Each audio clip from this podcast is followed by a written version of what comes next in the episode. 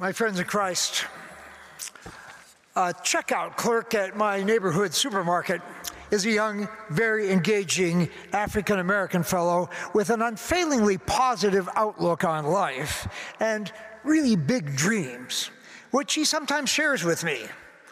A higher paying job, a law degree, winning the lottery, a knockout of a wife, his words, a round the world cruise, and most recently, a trip to Mars. Whenever he shares one of his dreams with me, he looks me straight in the eye and said, You know, ain't nothing impossible for God. I love his spirit, and of course, I never disagree with him about that. Nothing's impossible for God. That's the message that literally leaped off the page in today's scriptures. In the reading from the book of Samuel, King David was front and center, comfortably settled in his palace, victorious over his enemies, a mighty figure by any reckoning. But it's well to remember David's story and where David came from. He was the youngest of seven brothers, a shepherd tending the flocks, a nobody, until one day the prophet Samuel arrived on the scene, called for him, and anointed him. But why David? Why not one of his more mature and impressive brothers? Well, the short answer is that God likes to work wonders with very little.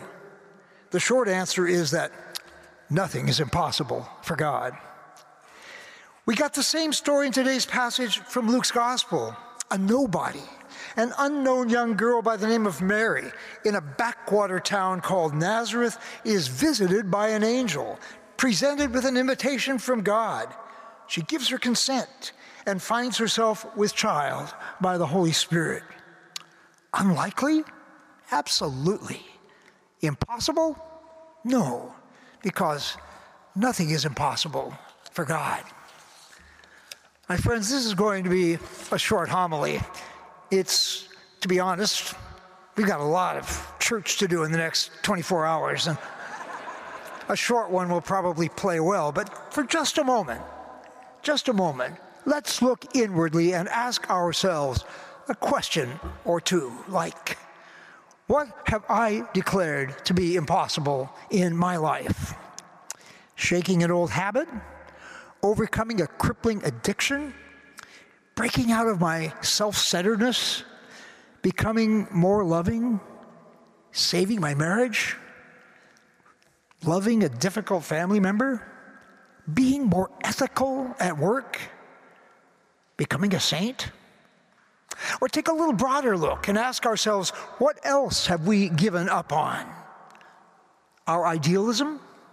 Our hopes for the church? For our country? Our world?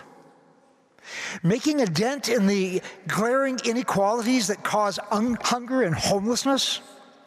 Bringing climate change under control? The possibility of world peace?